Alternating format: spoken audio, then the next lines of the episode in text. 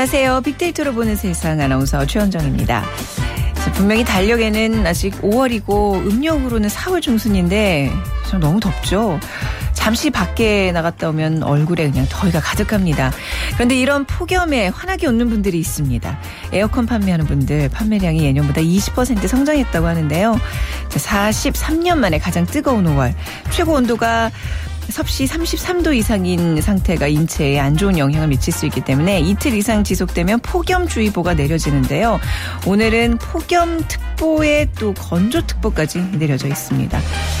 자, 노인정과 경로당의 무더위 쉼터를 지정하고 학교 실정에 맞게 단축 수업, 휴업 등을 검토하고 있는데요. 다행히 무더위는 내일까지라고 합니다. 불 조심, 건강 조심 잊지 마셔야겠습니다. 지치지 않게 스스로의 건강을 지키는 것 무엇보다 중요하잖아요. 자, 물 많이 드시고 뜨거운 낮 시간에는 가급적 야외 활동 자제하셔서 오늘도 건강한 하루 보내시기 바랍니다. 자, 빅데이터로 보는 세상 트렌드 차이나 있는 시간이죠. 어, 지난주 한류 붐을 타고 있는 미용 산업에 대해서 소개해드렸는데 오늘은 미용 산업 그 중에서도 헤어케어, 모발 관리 산업에 대해서 좀더 구체적으로 알아보겠습니다. 그리고 빅데이터는 승부사, 국내외 프로야구에 대해 빅데이터로 분석해봤습니다. 방송 중에 문자 보내실 분들 휴대전화 문자 메시지 지역번호 없이 샵 9730 짧은 글은 50원 긴 글은 100원의 정보 이용료가 부과되고요. 또 KBS 라디오 어플리케이션 콩으로 다운받으셔서 문자 참여하실 수 있습니다.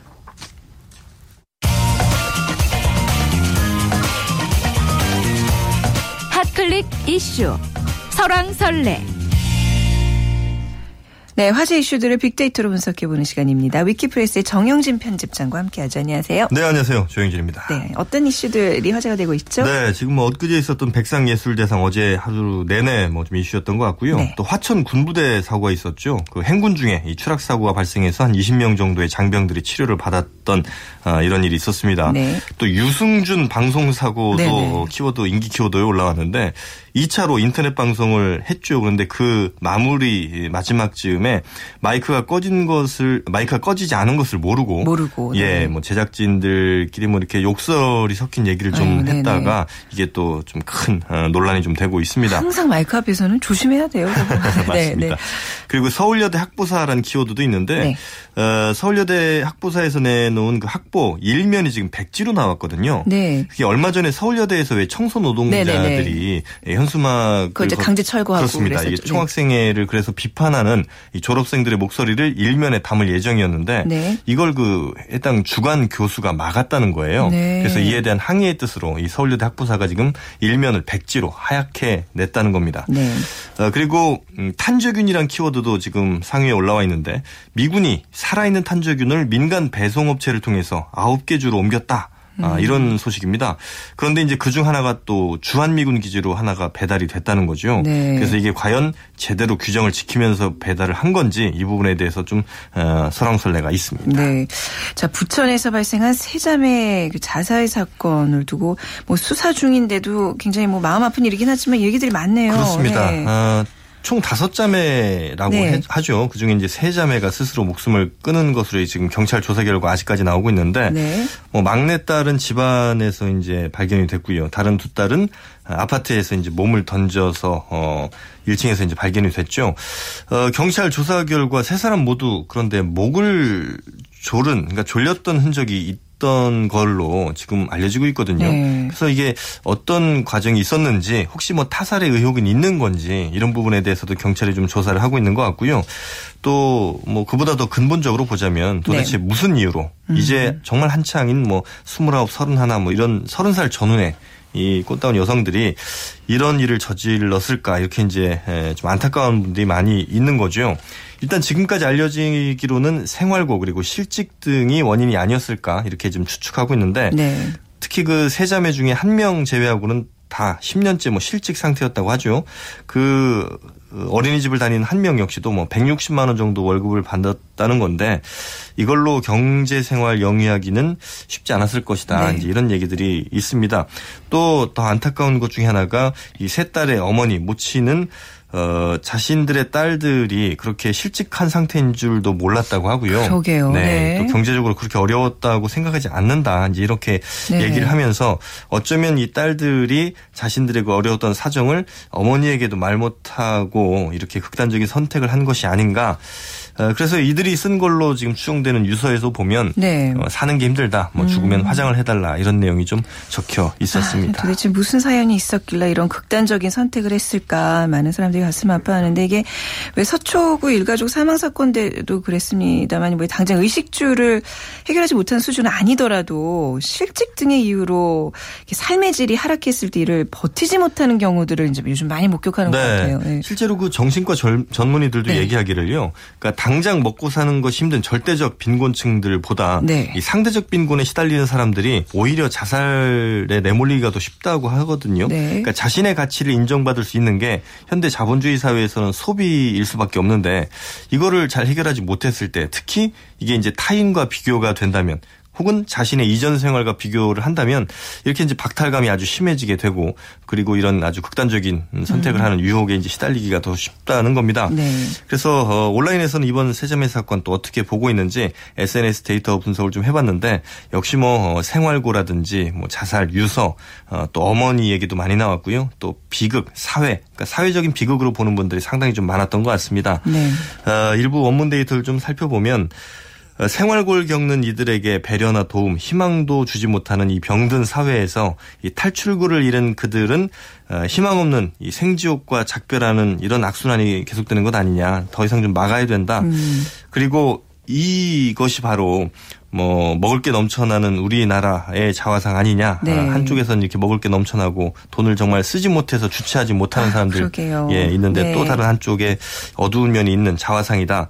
그리고 어 피라미가 사라진 강엔, 그러니까 작은 물고기가 음. 사라진 강에는 큰 물고기가 살 수 없다는 거 명심해야 된다. 네. 그러니까 더불어 살아가려는 이런 마음을 가져야 된다는 이런 이야기.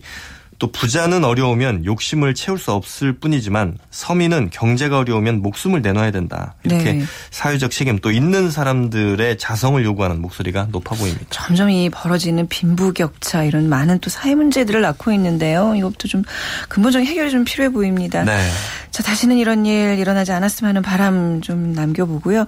자, 엊그제 열린 백상예술 대상 많은 수상자들이 발표가 됐고 또 KBS 요리 인류도 이제 교양 부분 TV 작품 상을 받았는데 네. 온라인상에서 뭐 화제들이 뭐 많아요. 그렇습니다. 연예인들 대상으로 그렇겠죠. 네. 아무래도 뭐 사람들의 관심을 많이 받는 사람들의 네. 또 축제였던 만큼 어, 또 많은 그 buzz량이 발생을 했고요. 네. 어제 하루만도 한 10만여 건이 나왔더라고요. 그래서 그 여러 데이터들 가운데 어떤 단어들이 많았나 이렇게 살펴보니까 레드카펫 참 많았습니다. 역시 뭐 그 이런 예술 대상 뭐 이런 그 축제에서는 빠지지 않는 게 또 레드 카펫이었는데 네. 다만 이번 레드 카펫에서 좀 신기한 거는 특정한 연예인의 이름이 거론되지 않았다는 거거든요. 그러니까 네네. 다른 때는 레드 카펫 하면 뭐 무슨 노출 사고라든지 음. 이런 일들이 늘 있어서 어, 과다 노출을 했던 연예인들의 이름이 오르내렸는데 이번에는 그렇게 눈길이 갔던 연예인은 없었던 같아요. 네. 모양이에요. 네. 네. 그리고 박유천 이라는 네. 어, 저 지금 이제 연기자도 하고 있는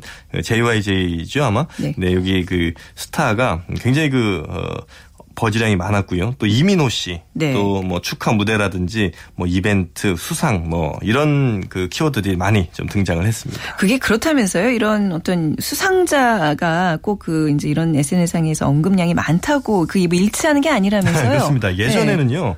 그러니까 이 대상을 받은 사람, 뭐 최우수상을 받은 사람들이 집중적으로 조명을 많이 받았는데 네. 이번은 조금 어, 점점 이제 그 아이돌 스타라고 할까요? 좀 젊은 사람들이 좋아하는 사람과 어, 수상자랑 조금 이제 갈 리는 현상들이 어. 있는 것 같아요. 네. 그러니까 예를 들어서 최민식 씨가 영화 대상을 받았는데 언급량에서는 24위, 인물 중에도 24위를 했거든요. 네. 그러니까 전체 24위도 아니고. 네.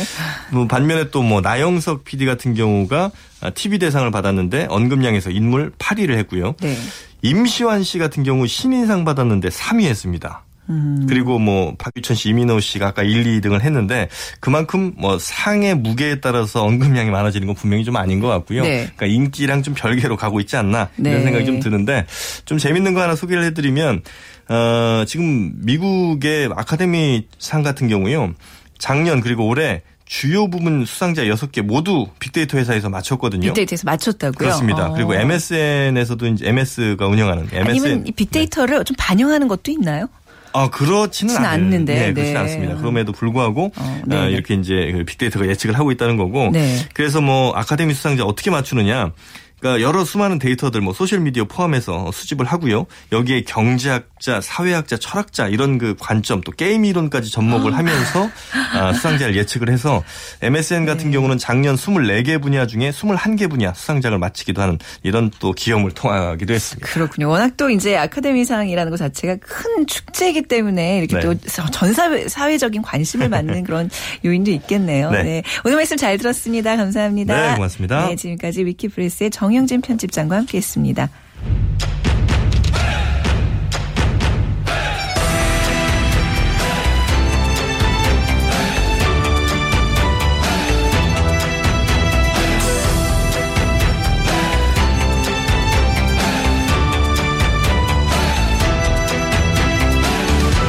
트렌드 차이나 중국이 보인다.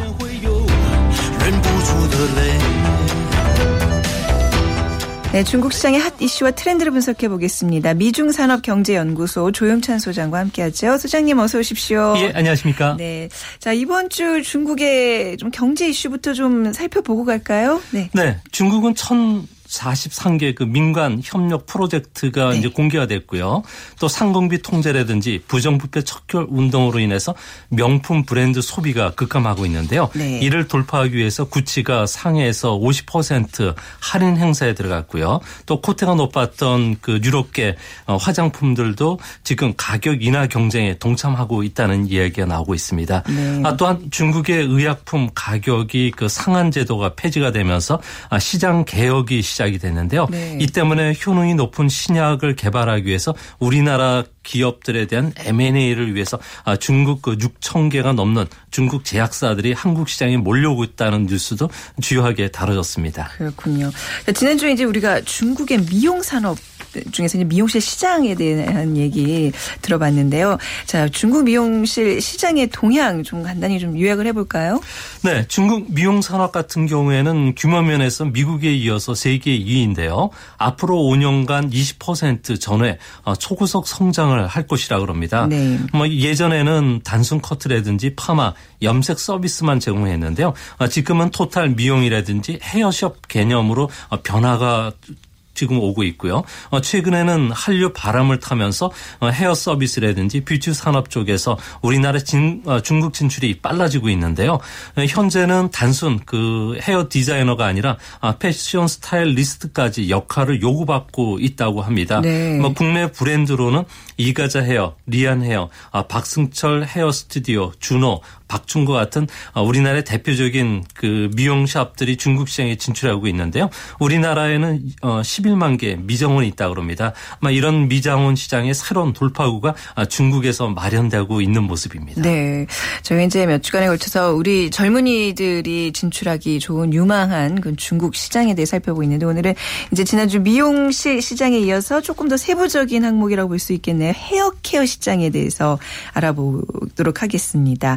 헤어케어 중국인들의 관심이 많나 봐요. 네. 네. 뭐 헤어케어라고 좀 어려운 단어는 아닌데요. 네. 두피 관리로 이해, 이해하시면 됩니다. 네. 뭐 과거 중국인들은 머리를 잘 감지 않았는데요. 그게 뭐 그런 얘기들인데 실제로 그렇죠. 예. 네. 복이 나가기 때문에 해서 네. 그렇다 그럽니다. 하지만 최근 도시의 그 젊은 사람을 중심으로 해서는 어, 해외 관심이 높아지고 있는데요. 이 때문에 샴푸나 린스 소비뿐만 아니라 왁싱, 손눈썹 그리고 모발 관리, 발목, 가발까지 아, 시장이 빠르게 형성이 되고 있다 그럽니다. 네, 우리나라 그냥 미용실에서 이런 걸 다 뭐 토탈 케어 개념으로 하는데 이제 중국은 요 헤어 케어 시장이 좀 따로 좀 주목을 받는 것 같은데요. 왜 이게 유망한 시장으로 보고 있나요? 네, 중국 헤어 케어 시장 같은 경우는 8조 원 규모가 되는데요.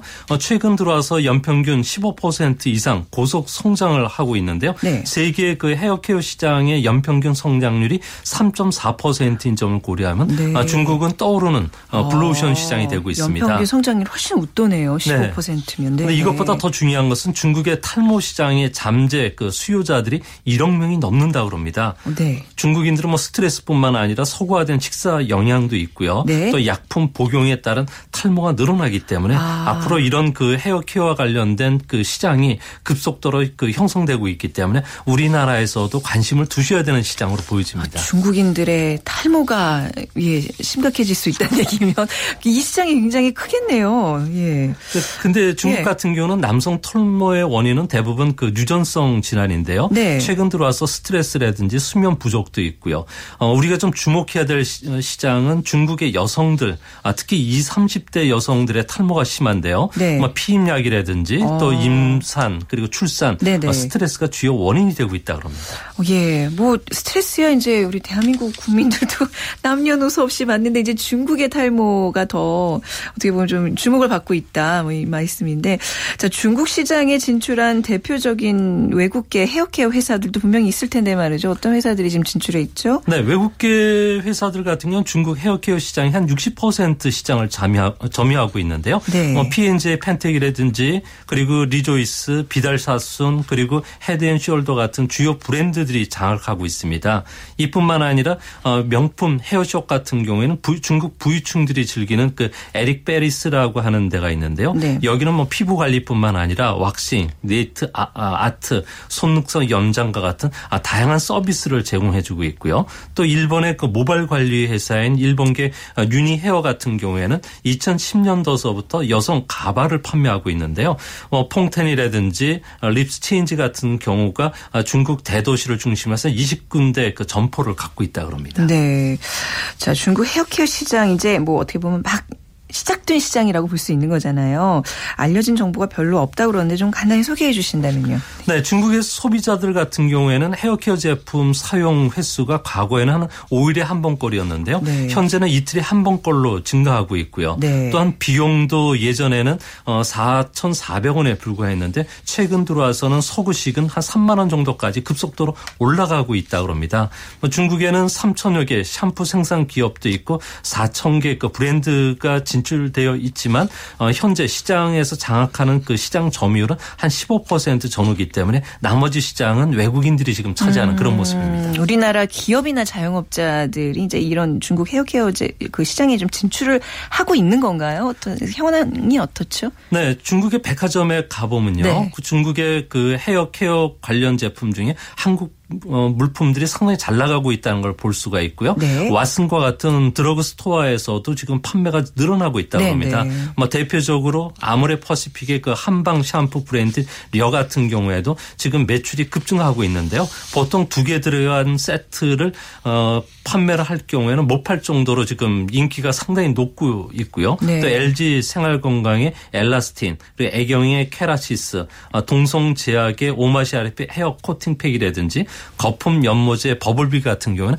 어, 중국 안에서도 홈쇼핑을 통해서 어, 절찬리에 판매가 되고 있습니다. 네. 아, 특히 중국 소비자들로부터 입소문을 타고 있는 중소기업 그러니까 두리 화장품의 한방 샴푸인 그 댕기 머리 같은 경우에도 중국 안에서도 참 음. 인기 상품이라 그럽니다. 자, 우리 중국에서 이제 헤어케어 시장이 이렇게 인기를 얻고 있는데 만약에 우리 소자본 투자자들 어떤 전략이 좀 필요할지 좀 간단히 정리 부탁드릴게요. 네, 중국 시장 같은 경우에는 여성용 가발 시장 시장이 네. 한 1,500억 원 정도 규모인데요. 네. 연평균 두 자릿수 성장을 보이고 있다 그럽니다. 네. 이 시장과 관련해서 우리가 아, 좀더 질 높은 제품을 음. 홍보해주고 네. 또 피부의 종류에 따라서 지성, 건성용, 두피 종류도 다양화시킨다면 네. 아, 충분히 틈새 시장을 개발할 수 있지 않나 아, 보여집니다. 틈새 시장을 개발하라. 자, 오늘 말씀 여기까지 듣겠습니다. 감사합니다. 네, 감사합니다. 네, 미중산업경제연구소 조영찬 소장과 함께했습니다.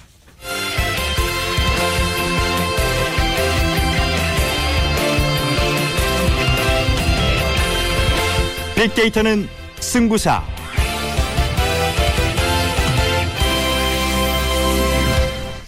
승부를 가르는 스포츠 빅데이터의 세계 빅데이터는 승부사 오늘 스포츠 문화 콘텐츠 연구소 소장이신 경희대학교 체육학과 김도균 교수와 함께하겠습니다. 교수님 어서 오세요. 네 안녕하세요 반갑습니다. 네. 네. 아 요즘 야구 야구 야구 아, 모든 사람들이 네. 야구 얘기만 해요. 네. 자 오늘 야구 얘기 뭐 본격적으로 좀 해볼까요? 네네. 네. 우선 제가 퀴즈 하나 낼까요? 네. 1876 1936, 1982 이 세 숫자가 아, 뜻하는 게 뭘까요? 제가 숫자 굉장히 약한데 1982는 아 우리나라 프로야구 탄생했던 해 아니에요? 제가 초등학교 예, 예, 1학년 때 이거는 기억을 하거든요. 여기 1876년은 메이저리그가 네. 탄생한 해고 1936년은 일본의 프로야구가 탄생한 해인데 네. 어떻게 보면 이 숫자를 보면 한국이 이러한 야구로서 융성한 나라가 전 세계에 4개 나라가 있습니다. 네. 그런데 우리나라가 어떻게 보면 늦둥이 격이라고 할 수가 있는데 이 메이저리그하고는 106살 그리고 음. 일본의 프로야구와는 46살 차이가 난다라고 할 수가 아, 있겠습니다. 아, 근데 어깨를 네. 나란히 하고 있는 거잖아요, 지금. 그렇죠. 저희 네. 선수들 대단하죠. 네. 네 자, 메이저리그는 굉장히 역사가 오래됐네요. 1876년이요. 예, 예, 예. 네. 자, 뭐 역사 외에도 이게 좀 어떤 차이점 나는 게 또 뭐가 있을까요? 어, 우선은 뭐 구단의 숫자로서 우리가 좀 얘기를 할 수가 있는데 네. 메이저리그 베이스볼 같은 경우는 30개 팀이 지금 어, 리그를 펼치고 있고 어, 일본의 NPB, 일본의 프로야구 같은 경우는 20개 팀이 경기를 펼치고 있는데 네. 이런 구단 숫자나 시설면이나 또 그 경기장에 찾아오는 이러한 관중 모든 면에서 큰 차이가 난다라고 좀 볼 수가 있고요. 네. 무엇보다 이 프로스포츠가 이 돈이 가장 사람들이 관심이 많은데 이돈 네. 차이가 또 많이 차이가. 난다라고 좀 얘기를 좀 할 수가 있겠습니다. 네, 뭐 우리도 이제 많이 그 성장을 하고 있는데 아직 MLB나 NPB 따라가려면 많이 먼 건가요? 그 예, 예, 아직은 많이 멀었습니다. 뭐 아. 뭐 평균적인 연봉 차이라든가 네. 뭐 관중 숫자라든가 많은 면에서 좀 차이가 난다라고 할 수가 있겠습니다. 그렇군요. 메이저리그에서 이제 많은 국가에 주신 선수들이 뛰고 있잖아요. 그 현황을 좀 데이터적으로 빅데이터적으로 분 석해 주신다면요. 예, 우선 팬그레스닷컴이라는 그러한 그 사이트에서 분석을 좀 했는데요. 네. 어, 재미난 것은 각 구단이 계약한 외국인 선수에 대한 그러한 통계가 있었습니다. 이 자료에 의하면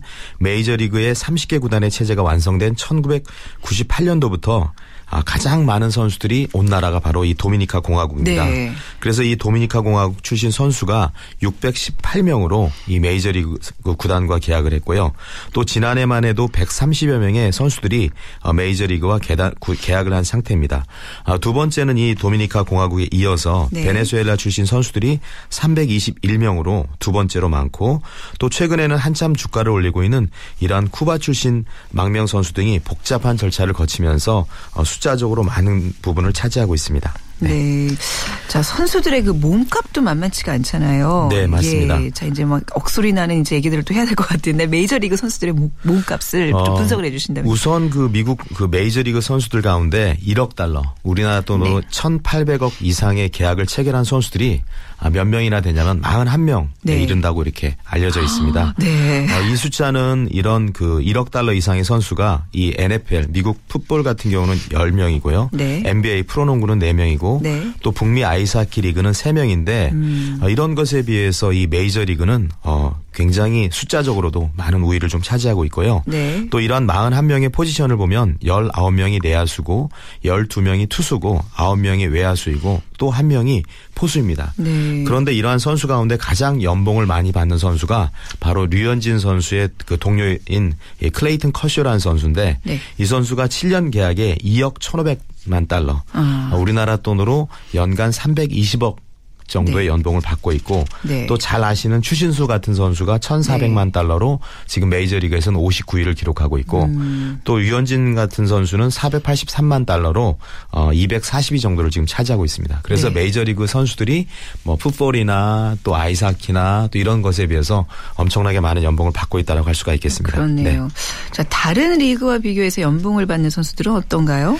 어, 우선 다른 메이저리그가 네. 다른 리그와 비교해서 보면 이 NBA 같은 경우 경우는 최고의 몸값을 자랑한 선수가 네. 이 일브룬 제임스라는 선수인데 이 선수가 지난 올해 연봉으로 2,060만 달러를 받았는데 어, 이런 이 금액은 메이저리그 24명이 그러니까 이 르브룬 제임스가 받는 선수보다 더 많이 받습니다. 네. 또 어떻게 보면 한 해에 2천만 달러 우리나라 돈으로 216억 이상의 연봉을 받는 선수만 해도 27명에 이르고 있고요. 그래서 어떻게 보면은 뭐 NHL의 뭐 최고 연봉자인 알렉산드라 오베치킨 이런 선수들도 이 메이저리그에 들어오면 순위가 1위가 아니라 129위에 불과할 정도로 네. 이 메이저리그 야구가 다른 구단보다도 어. 엄청나게 많은 금액을 받고 있다라고 얘기를 좀 할 수가 있겠습니다. 미국에서 이제 운동 시킬 거면 이왕이면 야구를 그렇죠. 시켜야 되는 네, 거네요, 그러니까 진짜. 사실 우리들이 네. 자녀를 키우는데 운동선수로 좀 돈을 많이 벌게 한다면 네. 축구보다는 야구가 훨씬 더 많은 아, 돈을 받는다고 할 수가 있겠습니다. 잘 몰라서 그런지 우리나라는 어때요? 아직은 축구 아, 선수들이 우리나라는 아무래도 야구 선수들이 지금 더 많죠. 야구 선수들이 더 많나요? 예, 예, 아. 맞습니다. 왜냐하면 야구는 이제 개인별로 포지션이 있는 정확한 네. 종목이기 때문에 네네. 개인의 능력이 축구보다는 많이 평가받을 아, 수가 있어서 그렇군요. 더 많은 연봉을 받는다라고 할 수가 있겠습니다. 네. 뭐 그런 걱정은 안 해도 될 것 같아요. 아직은 야구를 못해서. 네, 뭐 네. 메이저리그와 또 마이너리그 선수들의 차이도 좀 알려주시죠. 뭐 굉장히 많이 차이가 나는데 네. 뭐 많은 비교를 할 수가 있습니다. 뭐 연봉은 물론 많이 차이가 나고요. 이제 먹는 걸로 우리가 좀 비교를 좀 한다면 네.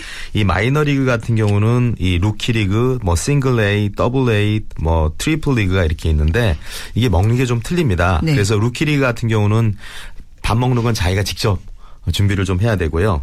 또 네. 싱글 A 리그 같은 경우는 점심이나 저녁으로 이런 식빵과 버터가 제공되고 아 그리고 더블 트리플 리그 같은 경우는 이 고기라 있는 햄이 제공되는데 지금 마이너리그 얘기하시는 예 그렇습니다. 이 마이너리그는 근데 네. 이 메이저리그에 자, 들어가면 볼까요? 메이저리그 볼까요? 네, 이 메이저리그는 일단 1급 셰프들이 네. 테이블에다 음식을 쫙 깔아 놓습니다. 와, 예. 그리고 일단 전용기를 좀 타고 다니고요. 아유, 뭐. 또 이동을 할 때도 전용 버스가 아주 여유로운 좌석의 선수들이 이동을 하고요. 네. 그리고 어, 선수들이 먹는 모든 것이 호텔식으로 다 제공이 됩니다. 와. 그리고 경기장에서도 역시 가족을 위한 그런 패밀리 룸들이 있어서 가족들이 편안하게 경기를 볼 수 있는 아, 그런 공간이 제공되고 있고 그래서 네. 어떻게 보면 메이저와 마이너는 뭐 말할 수 없는 차이가 있다라고 좀 볼 수가 있겠습니다. 네, 마이너리그는 뭐 빵에다가 고기라 부를 수 있는 햄이 제공되고 조금 굉장히 빈한 그런 그렇죠. 밥상을 밟는. 그러니까 결국 스포츠 선수는 네. 자기 실력으로 인정을 받는 아, 겁니다. 그렇네요. 예. 좀 서글픈데요. 메이저리그 있다가 마이너리그로 떨어질 경우에 그렇죠. 그거를 감당하기 힘들 수도 있을 것 같아요. 네, 맞습니다. 자, 지금 어마어마한 이런 대접을 받는 메이저리거들 이들의 어떤 연봉을 채워주기 위해서 그 수입은 어느 분야에서 만들어지는 거예요? 우선 그 메이저리그 수입들은 가장 많이 만들어지는 부분이 네. 바로 TV 중계권으로 아, 만들어지는데요. 가장 크군요. 어, 네. TV 중계권이 지난해가 16억 달러였습니다. 네. 이 16억 달러는 뭐 ESPN이나 폭스나 TBS 이 세 개 방송사를 합친 금액이고요. 네네. 그런데 재미난 것은 이 구단이 지역마다 케이블 채널과 따로 계약을 할 수가 있는데 네. 그 금액이 상상을 초월합니다. 네. 그래서 이런 TV 중계권 금액이 가장 크고 어, 두 번째는 이제 관중들의 입장 수입. 네. 뭐 뉴욕 양키스 같은 경우는 1년에 들어오는 관중이 350만 명이 들어옵니다. 네. 그러니까 우리나라 관중 전체 관중의 프로야구의 네. 절반 우리가 700만 얘기하는데 절반이 한 팀을 통해서 들어온다고 아, 보면 되고요. 네네. 그다음에 세 번째는 이런 캐릭터 상품들. 캐릭터 상품들. 그러니까 네네. 어떻게 보면 머리끝부터 발끝. 네네. 또 애들의 방에 가면 네. 뭐 LA 다저스나 뉴욕 양키스 같은 경우는 아이들의 방을 모든 걸로 다 장식을 할 수가 있어요. 뭐 침대 커버, 예. 비계, 아. 또 하물며 애들이 먹는 젖병까지도 네. 이렇게 모든 것이 다 상품화되어서 이런 어. 상품을 통해서 판매되는 수입이 엄청나게 크다라고 할 수가 있겠습니다. 네. 그, 어떤가요? 매출은 점점 증가하는 추세인가요? 예, 맞습니다. 네, 네. 매출이 계속해서 증가하는데 그런데 재미난 것은 지난 네. 20년간 네. 메이저리그에 관객의 숫자가 별로 변화가 아, 없었어요. 그건 이제 고정 변수인데. 그렇죠. 그 고정? 변수인데 네. 매출이 6배 이상 늘어났습니다. 매출이 어떻게 이게 가능해요? 어, 그래서 왜 이렇게 늘어났나 보니까 바로 이 기존 시장에서 네. 수익성 향상이라고 볼 수가 있겠습니다. 그러니까 어. 기존에 들어오는 관객의 수입을 네. 좀더 극대화시키는 거죠. 네. 어, 예를 들어서 뭐 경기장 같은 경우는 구단은 뭐 좌석수를 늘리고 또 이런 어떤 음. 관객을 늘리고 이런 어떤 그 공급자적인 관점 대신에 이 고객의 요구가 뭔지 그러한 요구 사항을 정확하게 파악해서 네. 그로부터 부가가치를 창출하는 그런 고객 관점의 비즈니스를 하다 보니까 네네. 결국은 수입이 늘어나는 예, 그런 상황이 되었다라고 할 수가 있겠습니다. 네. 결국 그 메이저리그가 존재하기 위해서는 마이너리그나 독립리그가 있어야 네, 여기서 네, 계속 이제 맞습니다. 선수들이 배출되는 건데 네. 이들이 살아남기 위한 전략은 뭔가요? 어, 우선 이 메이저리그는 이런 비싼 야구 관람과 아, 이런 것을 목표로 하는 대신에 네. 이 마이너리그 같은 경우는 가벼운 오락으로 이렇게 포지셔닝을 해가, 해가지고 네. 쉽게 말해서 사람들이 경기장을 찾아서 그들이 함께 즐기고 축제와 같은 신나는 분위기를 만드는 또 어떻게 보면 야구 계 야구 외에도 어떤 수많은 놀잇감들을 만들어 가지고 팬들을 끌어모으는 네. 그러니까 어떻게 보면 어 이런 메이저 리그는 고급스러운 것으로 승부한다면 네. 음. 이런 마이너 리그는 재미와 지역과 밀착된 그러한 친밀한 분위기로서 관중들을 끌어들이는 그런 역할을 좀 하고 있습니다. 네. 그리고 어떤- 무엇보다 이 중요한 것은 메이저와 마이너의 가장 중점 바로 가족 중심의 가족 중심. 그런 패밀리 중심의 어떤 마케팅 정책을 아. 펼쳐서 사람들을 끌어들이고 있다고 할 수가 있겠습니다. 네, 우리나라 야구 시장 모임이 좀 많이 컸습니다만 더 성장하기 위해서 이런 미국의 메이저 마이너리그의 어떤 전략들을 좀 많이 벤치마킹할 필요가 있겠네요. 예, 네. 맞습니다. 자, 오늘 말씀 잘 들었습니다. 감사합니다. 네, 고맙습니다. 스포츠 문화 컨텐츠 연구소 소장이신 경희대학교 체육학과 김도균 교수와 함께했습니다. 네, 빅데이터로 세, 보는 세상 이제 마칠 시간이네요. 더운 날씨에 지치지 마시고요. 건강한 하루 되시고 저는 내일 금요일 오전 11시 10분에 다시 찾아뵙겠습니다. 지금까지 아나운서 최현정이었습니다. 고맙습니다.